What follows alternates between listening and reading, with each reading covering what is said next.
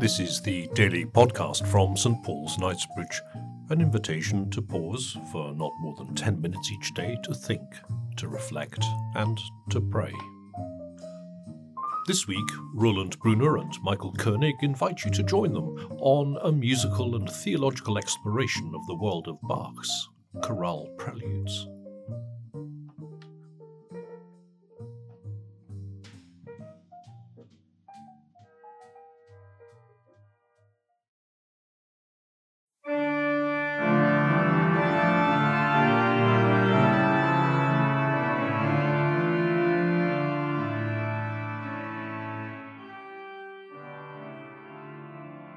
We all believe in one true God who created earth and heaven, the Father who to us in love has the right of children given.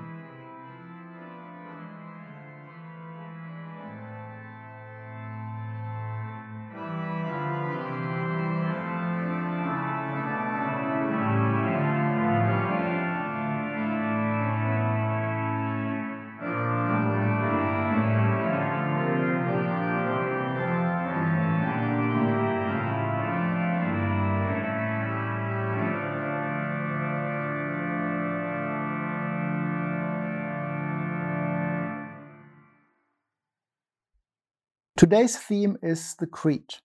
Martin Luther wrote two catechisms in which he explained the Christian faith.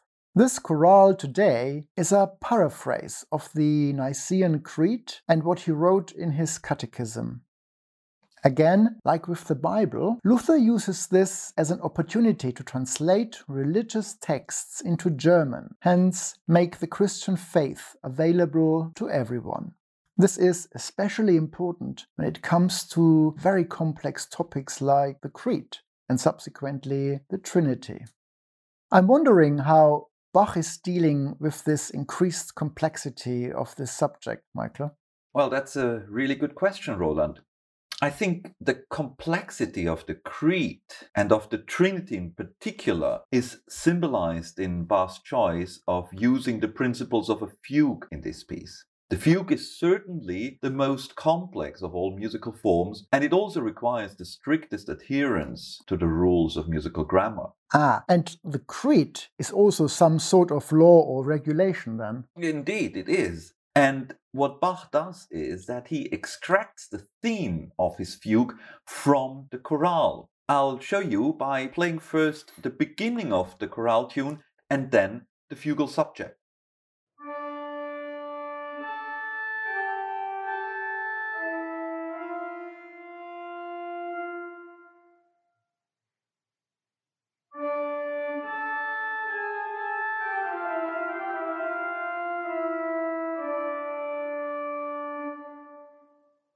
So, is there anything else, Michael? I'm sure this can't be all. Well, indeed. With a work by Bach, you can always be sure that there is more than just one obvious observation to make. There are at least two more things I could point out to you. Firstly, the Creed is structured following tenets referring in turn to God the Father, Jesus Christ, and the Holy Spirit, isn't it? And referring to the three persons of the Trinity, Bach writes a fugue in three parts. And secondly, since the Creed sums up the fundaments of Christian faith, Bach adds a fourth voice to this fugue, and that fourth voice appears at the bottom in the pedal. This fourth voice does not feature the fugal subject at all, but it rather plays an energetic ostinato, which appears six times throughout the piece. Six, as we have discussed on Monday, is the number of imperfection and sin in number symbolism. Thus, it also symbolizes all mankind. In other words, the message could be here that we men are adhering to the Trinitarian faith, or should be adhering, for the sake of our redemption. Here is the pedal ostinato for you.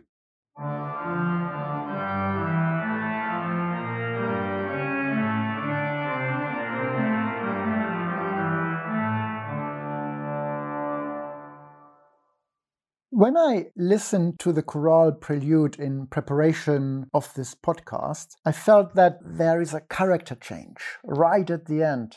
The music becomes majestic and triumphant. Do you have an explanation for that? Well, I think one could look at this as a symbol of redemption, where the ostinato gets expanded and the so-called motif of the cross appears 3 times in succession in the pedal.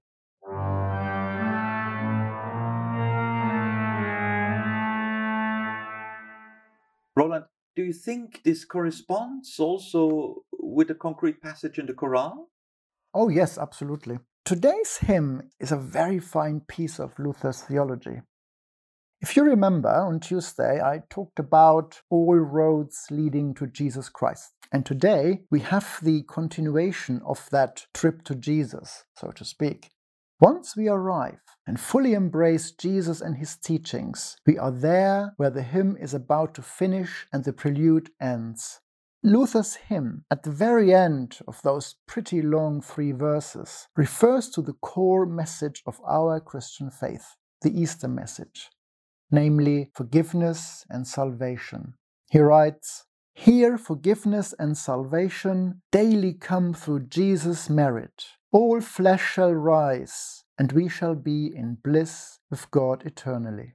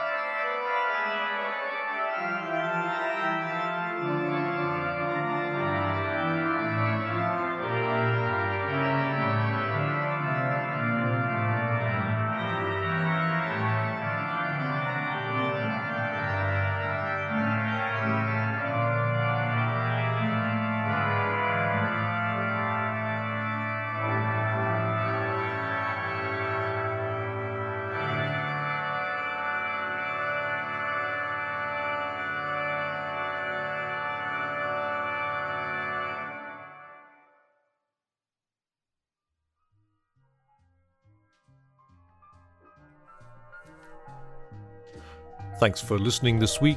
Next week, Phil Davis explores the idea of kingdom as the church's year draws to its close. This is just one of many podcasts you can find from St. Paul's on SoundCloud, Spotify, or wherever you get your podcasts from. Check out our website for details.